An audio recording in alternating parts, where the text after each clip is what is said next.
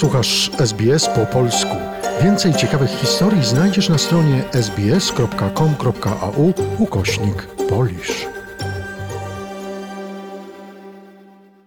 Pandemia to nie tylko złe wieści. Nowy raport agencji Moody's Investor Service wskazuje, że w ciągu najbliższych 12 miesięcy ceny mieszkań będą coraz bardziej przystępne.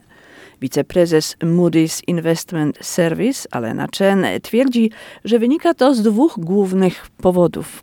Rekordowo niskich stóp procentowych i spadających cen nieruchomości mieszkaniowych for a new borrower, it definitely we, we've seen um, house prices decrease about 1.5%. W przypadku nowego kredytobiorcy w ciągu ostatnich sześciu miesięcy ceny domów spadły o około 1,5%.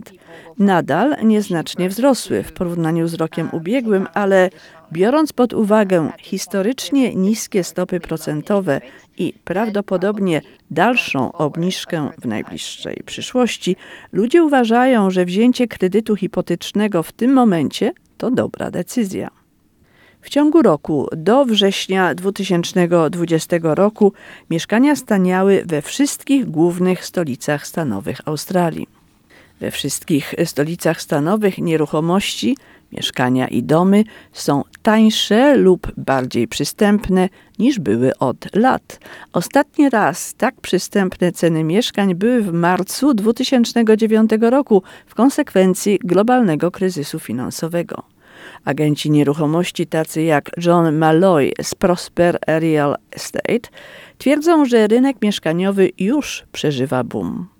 People are really throwing that money at the place they want to live in because it's becoming much more important for them in COVID times. I think it's we've we've washed through the hard times, and now if you have a stable job and a stable income, it's very easy to get a loan. Um, a lot of people are finding that now, and that's why we are seeing so much more buyer activity. At the same time, there's not a lot of stock to buy, so we are seeing start, prices starting to creep up for owner-occupied stock. W czasach COVID-u okazało się, jak ważne jest to, gdzie mieszkamy i ludzie chcą dobrze mieszkać. Przeszliśmy przez ciężkie czasy i teraz, jeśli ktoś ma stabilną pracę i stabilny dochód, bardzo łatwo dostanie pożyczkę.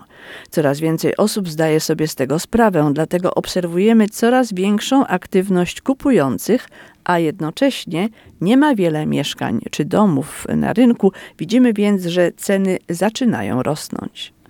Według raportu Moody's Investor Services, który ocenia nowe kredyty mieszkaniowe, we wrześniu australijskie gospodarstwa domowe z dwoma osobami zarabiającymi płaciły 23% swoich miesięcznych dochodów na spłatę kredytu hipotecznego.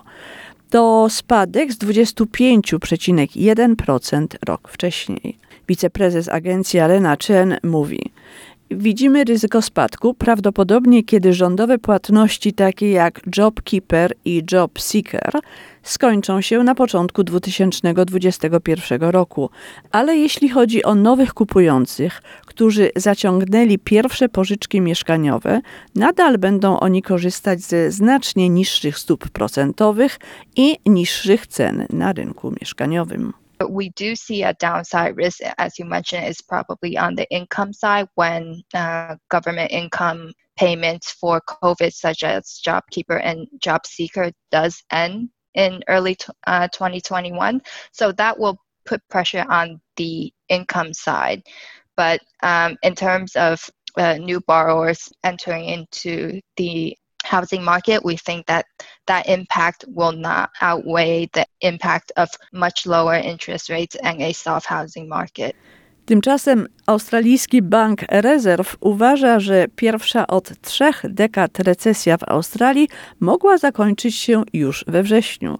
Wiceprezes australijskiego banku rezerw Gid Bell powiedział w Senacie, że konsekwencje ścisłego zamknięcia Wiktorii nie były aż tak złe, jak się spodziewano.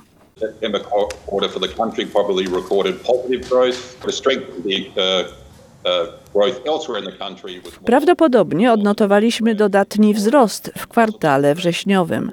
Siła wzrostu w innych częściach kraju była większa niż zatrzymanie gospodarki Wiktorii i prawdopodobnie efekt zastoju Wiktorii był nieco mniejszy niż przypuszczaliśmy w sierpniu przyszłym tygodniu odbędzie się posiedzenie zarządu Reserve Bank of Australia, na którym spodziewane jest obniżenie stóp procentowych do zaledwie 0,1%.